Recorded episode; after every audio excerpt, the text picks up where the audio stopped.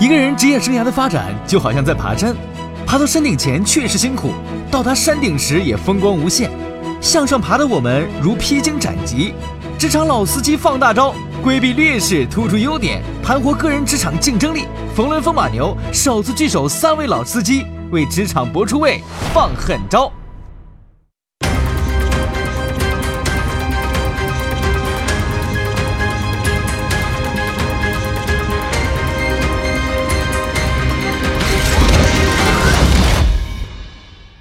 身在职场，很多人都认为一定要突出自己的能力，只有这样才能坐稳自己的位置，处处争强好胜，总把别人比下去，把自己的能耐表现出来。如此这般过犹不及，处处锋芒毕露，才能搏出位吗？今天风马牛再次请来了职场专家杨石头，一起来听听他们的说法吧。对老板来讲，请教是最大的恭维。诙谐亲和的智立方 CEO 杨石头又来做客冯仑风马牛了。上一次杨石头告诉我们价值提供者、价值整合者、价值放大者的故事，这一次他又将告诉我们什么样的真理呢？老板虽然你要担心这种什么都不要的人，但你也要有胸怀能够容下这样的人。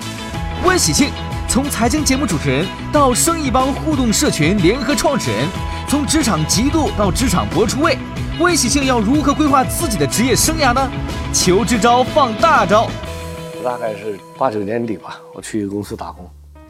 人家给我二百五，我就挺高兴。为啥？我在机关里一百二十五，翻了一番了。这个期间，我们曾经老板组织出去玩啊，呃，要求是大家有一部分钱自付了。嗯。后来我发现只有我一个人付了。结果你知道老板一个什么评价吗？说当一个人没有缺点、没有欲望、没有欲求的时候，他一定憋着要个大的，所以更可怕。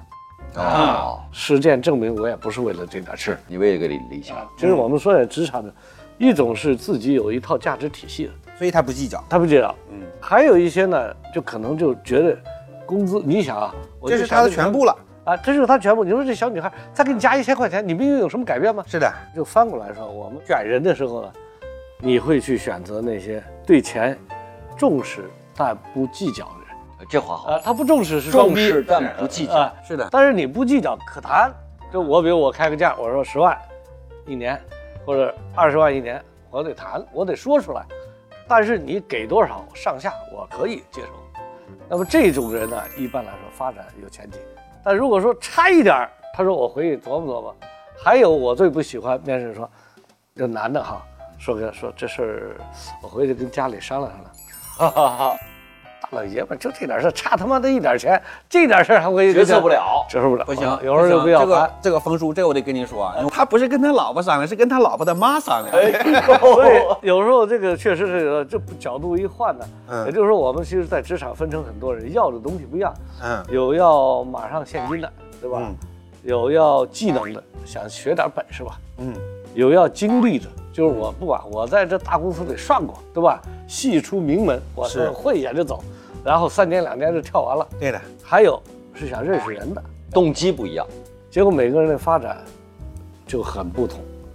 我们还有一个机构，忠诚联盟，当时有一个年轻人，他是做秘书长，这个机构里边全部是这些董事长。大到万科，小到一般的都有。然后这个秘书长啊，当时就有点动摇，因为回去他有一个公司过去让他当总经理。嗯，后来我就跟他谈，我说你去当总经理，当然满足你作为一个管理者的这样一个能力的一个展现嘛，有个舞台。但是你在这儿待三年，获得了不下于十个当总经理的选择，因为这都是董事长，在这儿待三年换十个机会。在那儿呢，就是一个考验，嗯，一个考验，就是你去选择。后来他就留下来干了三年，果不其然，干三年后，所有老板都想要他。嗯，用三年的时间换来了十年的职场修炼，或许这就是所说的职场不争心。这里所说的不争，不是什么都不做，不是不去争取，而是有原则的蓄势待发，不计较个人得失，不计较当下的利益，而是在竞争中不断的修炼。优秀的你终将闪闪发光。百分之二十的人明天的事今天做，百分之八十的人今天的事情明天做。百分之二十的人用脖子以上赚钱，百分之八十的人用脖子以下赚钱。百分之二十的人嘴上说说，百分之八十的人放手去做。百分之二十的人总是坚持，百分之八十的人善于放弃。百分之二十的人把握机会，百分之八十的人逃避现实。百分之二十的人放眼长远，百分之八十的人只顾眼前。这就是二八原则，也叫巴莱多定律，是十九世纪末意大利经济学家巴莱多发现的。在职场中，管理者一般是表现最出色的百分之二十的员工为公司的精英分子，资源和机会都向他们倾斜，丰厚的奖励、充分的资源、周密的心思被用来培养、发展这一小部分人。二八法则的灵魂就是，只要抓住了核心价值关系，就有事半功倍的效果。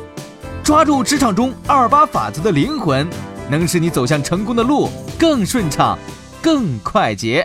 我觉得这职场啊，真的很有意思。他比如说有一些人呢，学历特别好，尤其是那种外企出来的 HR，先看这玩意儿，其实最后执行力就很差。嗯，百无一用是书生。结果我们曾经闹过一个笑话，有一个人呢，学历并不高，但是呢，特别能干。特别能干呢，执行力特别强，搞人呢，跟人打交道特别强，情商高。所以后来我们才发现，他这个履历啊有一段说在司法部门工作，所以我们当时觉得这可能啊，公安、司法人都能干。最后海南不是泡沫破灭了吗？也就是说这公司得关了，然后得歇了，哎，他是闹事儿。闹事儿这会儿又把他的简历调过来了，后来就说他在司法部门工作，问一下干啥了？嗯，后来知道他坐牢坐过两天。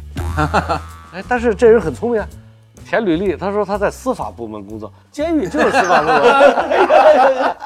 这这不诚信啊！这这这他没说错，监狱监狱是司法部门的，而且是上班啊，确实是这，就是说执行力很重要。就有一些人的背景啊，你比如像这种人，他在监狱里待过，他社会能力特别强，所以当一个企业在野蛮生长那个阶段，其实你要跟人打交道的时候。这些人就比那高学历的要强很多，这我都说的早期的事儿啊。现在九零后听了估计都不敢听了，吓着了。早年应聘，边边上有一个公司，老板讲笑话，咔来一人，说要我要在你这儿工作。哎，那不叫应聘，说我要在你这儿工作啊。这大哥想在你这儿工作，你看着怎么安排吧。然后呢也要简历，说那你干啥没啥，啪往这放，放一张纸干。劳改释放犯，这是劳改释放证明，刑满释放证明，啊，就是这，就是简历，这是简历，这我他没有，他确实也没有，刚出来就这张纸，啊，然后就摆大爷谱，那怎么办？你请神呗？不是，没事，过会儿见老板进屋，也拿出一张纸往这一放，劳改释放犯，死缓一千判，你他妈才判了十几年，我今天当老板，我曾经死缓我都出来了。啊。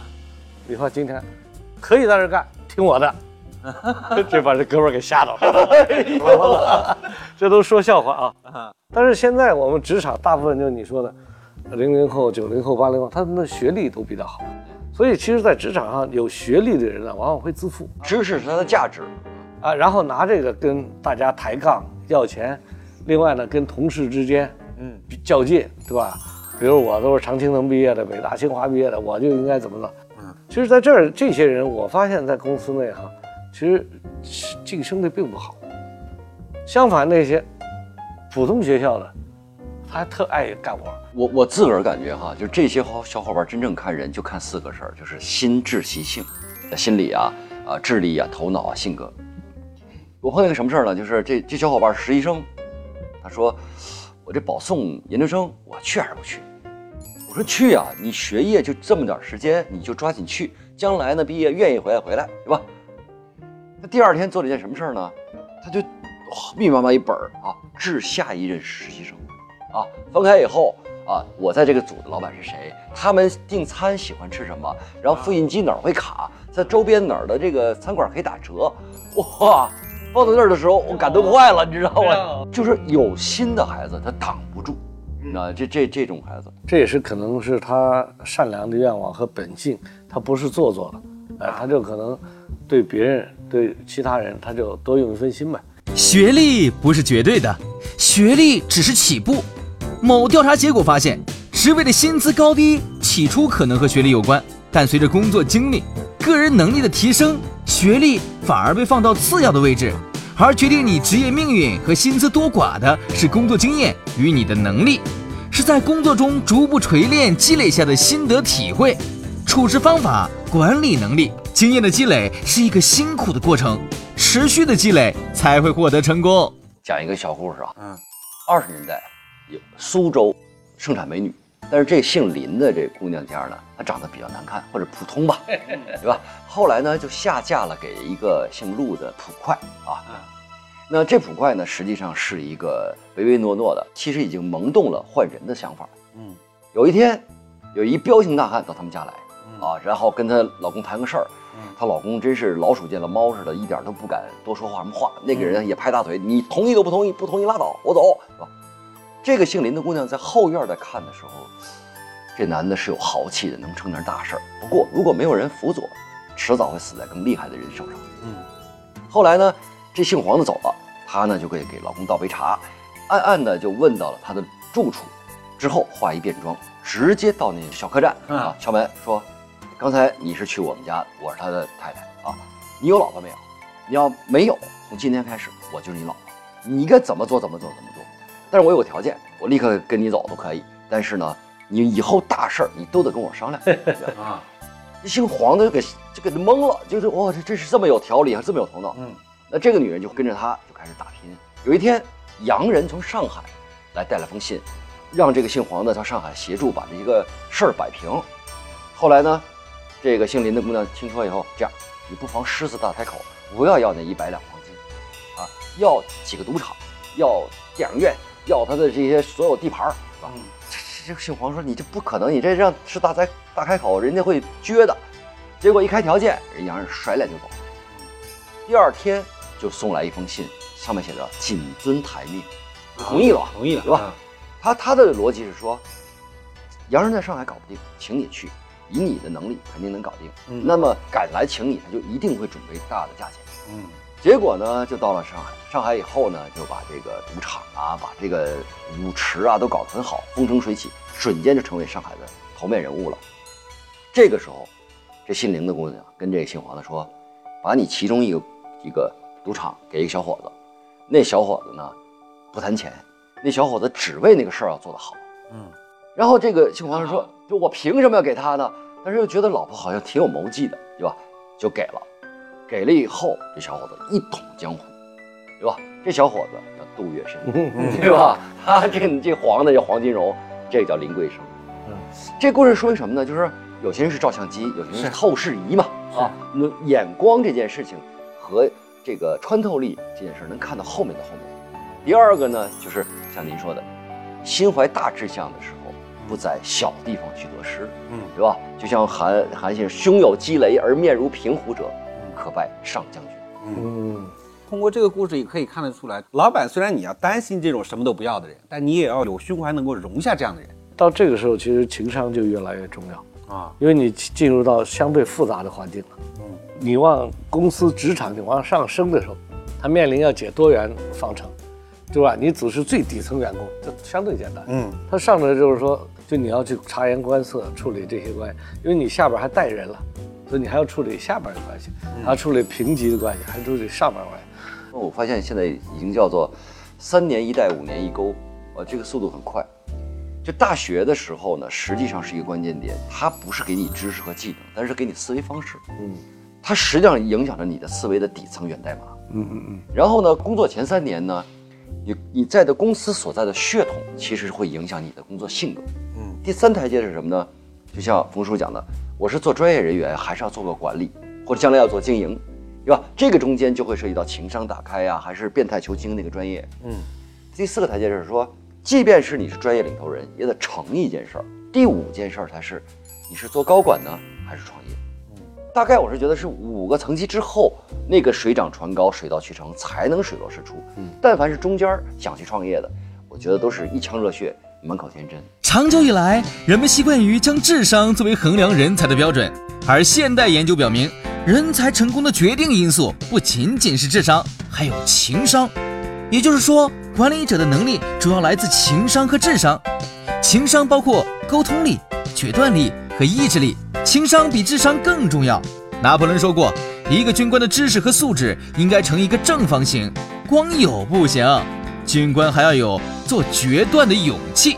这中间好像还是跟年龄段有关。比如你二十岁的时候，他基本是梦想，就是我未来没什么形状，也没有方向。那二十五岁他就开始有一些理想，就理智的梦想。到了三十的时候啊，虽然有思想，但是有焦虑症。因为过去是三十而立，四十成大器，现在不是，二十要成而立，三十要成大器，不能及时成功就是失败。那碰到这样的时候，你怎么办？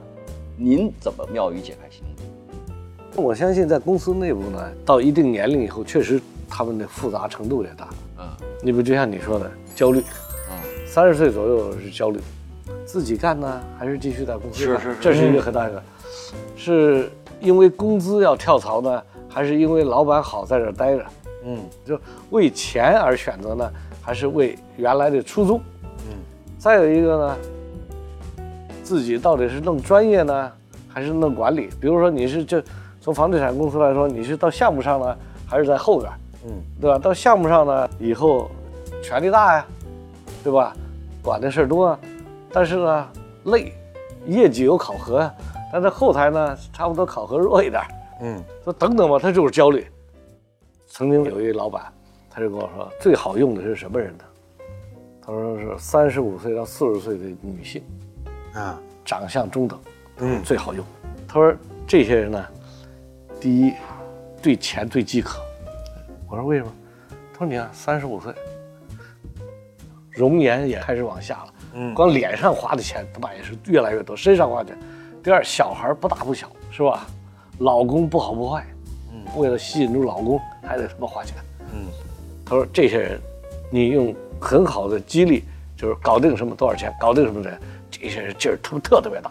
嗯哎，但是他说翻过来，这个年龄男人是最危险，千万不敢用，野心最膨胀的时候。一看大哥每天都在这玩儿，好像很容易似的，对吧？他就挑战你，然后他就想灭了大哥，我才能是大哥。作为一个领导者，察人识人，嗯确实是一个挺有意思的事儿啊。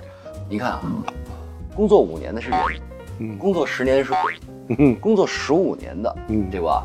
是这个妖精，妖精工作二十年的老妖人妖，对吧？那那是差不多。对吧？再往后就老鬼，您就成仙儿了。现在我给你举个例子，我们原来美国公司美国万通，九三年、九四年第一次去美国，特别有意思。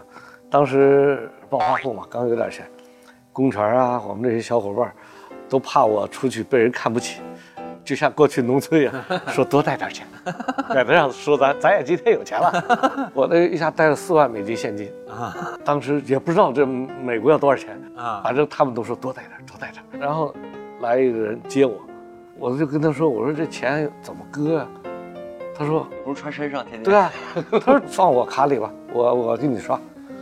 我也想，万一他妈给我拐跑了，这有点还我有点鸡贼是吧？后来我又研究一下他的履历，他 MIT 毕业的，以前科大的。哦，我想不至于，理工学院哎，我我说不至于太离谱，嗯行，给他吧，他就存在他卡里，然后我们俩就一路花着，咦，那可爽。结果 他就跟我说，他从来没有这么爽，为什么？他当留学生啊，花钱哪有这么花的？是啊他说现在就是嗯每天到哪都不问钱了，就刷刷，以至于有一次在纽约请一些人吃饭，吃着吃着打电话来了。现在咱这很知道，银行就觉得你不正常了，就问他说那个是不是你本人？是不是你本人？另外，你是不是最近遇到什么不顺心的啦？是不是要准备回中国了？他说没有啊，我挺高兴啊。然后是我本人啊。后来他就跟我说，他等于怀疑我他们不想活了。后来，所以我回来的时候，我回国的时候，我就说还剩一万多块钱。我说要不就还放你这儿吧。他放我这儿行啊，放我这儿吧。然后后来我又过去了，我们要成立美国公司。哎，我发现他挺诚实，啊他把这钱也没少。啊继续在那儿。后来我说那行吧，就到公司谈工资，他也没谈工资，他说你说多少多少吧。我说我也不懂，你原来多少咱就多少。我说这很简单，对吧？你原来多少，那我不能比那少啊，就 OK。干了他说时间不长，说要创业，跟谁创业呢？跟田素宁一块儿创业。哎呦，大头啊！哎，离职我们说，我当时特紧张，因为每人都告诉我用留学生弄不弄就给你打官司，然后我就试着跟他谈，我说啊，他说，哎，你说怎么着就怎么着吧。没多久说，他们那边刚新办公司，我们要不要投资？后来我和龚全我们一看，哎，这人挺诚实，好人，嗯，投吧，也不懂就投了。所以你看这个人就是说，他不记贼，那我们也觉得挺高兴。如果说他按照通常来说跟你打官司，跟你较劲，较劲到什么程度？你知道，美国员工让他去接人，这个美国人都说要专门得签一张纸备忘，为什么？要把轮胎磨损和汽油钱给他付了。哎呦，啊说为什么？说我来这工作的时候，劳动合同啊啊，里头没有接老板这一项。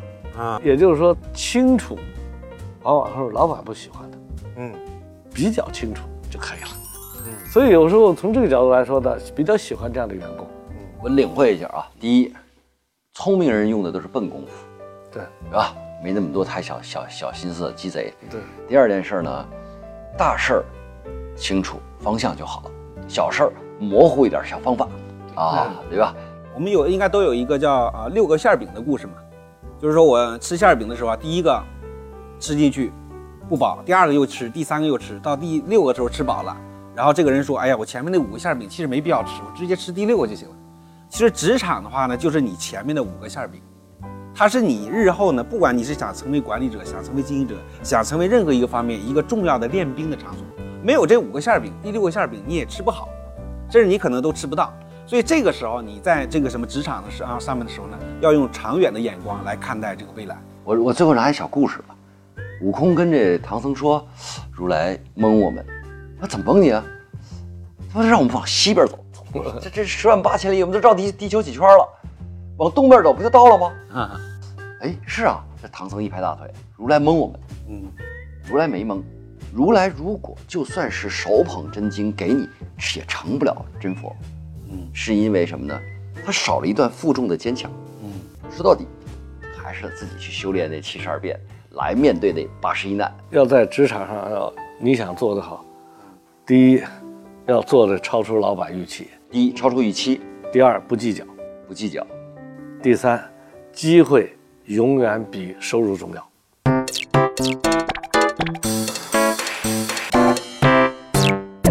员工之间互相有一些竞争。是挺好的一件事情，因为竞争呢，让人开始检讨自己，发现别人优点，然后呢，不断的去发展。但是也有一些人呢，会采取走捷径的方法来搏出位，就希望在组织内部呢引起领导更多的重视。所以在公司内部，如果为了搏出位去走一些非良性竞争的办法，而是采取一些呃奇技淫巧啊这样子，实际上最后都会使自己变成一个。笑柄，职场当中彼此之间的竞争和外部的竞争关系有很大关联。也就是说，如果我们处于一种顺境的时候啊，其实内部的竞争会减弱。真正的内部竞争是我们讲办丧事的时候，这些公司遇到困难、遇到转型、遇到危机的时候，那这种情况下，实际上我们更需要大家在攻坚克难的过程中的一种真正的一种意志力的较量和这种的竞争。保持适度的竞争，让大家能够激励共同朝前，也是管理者的一个责任。当然，这也是一门艺术，说出来容易，办起来还是要用点心思哟。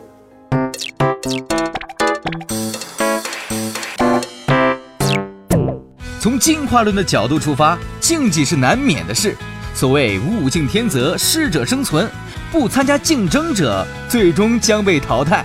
我们与其被迫去竞争，还不如勇敢的面对竞争，在职场中搏出位。今天，你出位了吗？